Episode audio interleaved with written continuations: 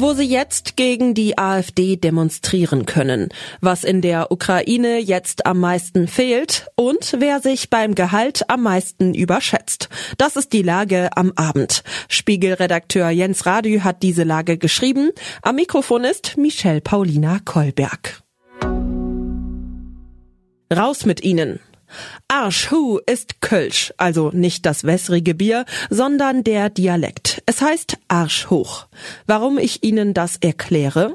Am 9. November 1992 versammelten sich rund 100.000 Menschen auf dem Klodwigplatz in Köln, um ein Zeichen zu setzen gegen rechte Gewalt.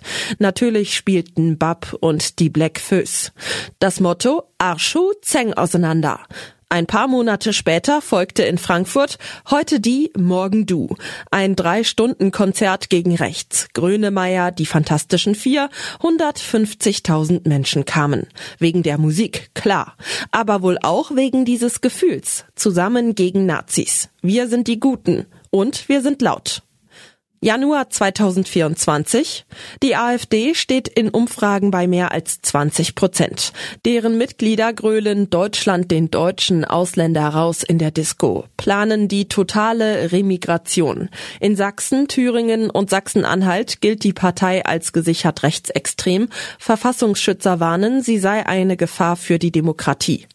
Im Bundestag setzen die Blauen vor allem auf Provokation. Beatrix von Storch etwa führt die parlamentarische Pöbelstatistik an. 14 Ordnungsrufe in einer Wahlperiode. Die Ampel will deshalb schärfere Regeln und höhere Strafen im Parlament durchsetzen. Mein Kollege Rasmus Buchsteiner hat darüber geschrieben.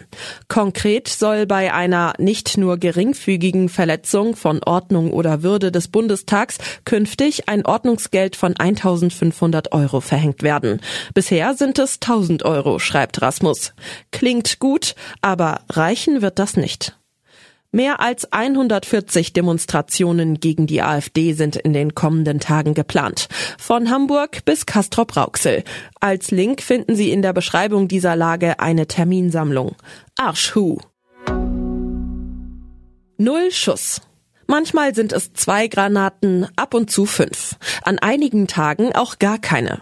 Im Osten der Ukraine, wo sich Kiews Artillerieeinheiten und die russische Armee gegenüberstehen, geht die Munition aus. In einer Phase, in der Russland aktuell mehr Geschosse als der Westen produziert und Nordkorea und Iran kräftig zuliefern.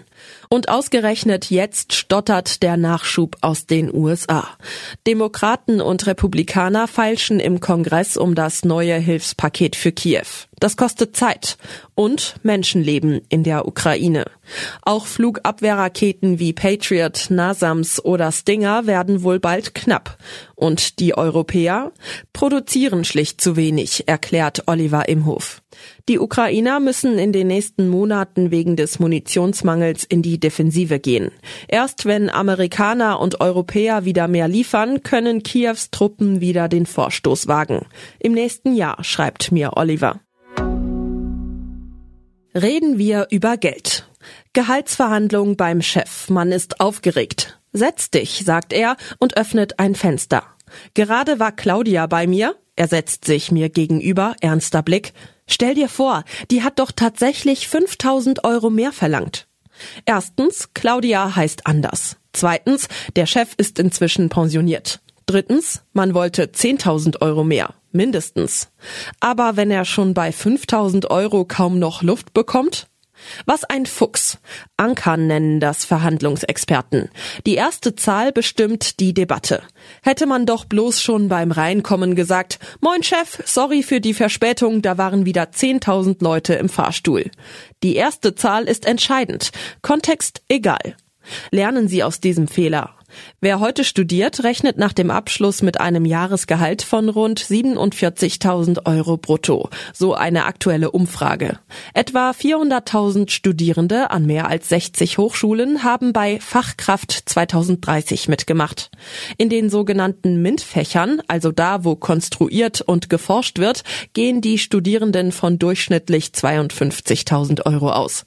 In den Sprach- oder Medienwissenschaften sind es nur 37.000 Euro. Euro. An alle Claudias, 10.000 ist das neue 5.000. Was sonst noch wichtig ist. Bauern drohen mit heftigeren Protesten.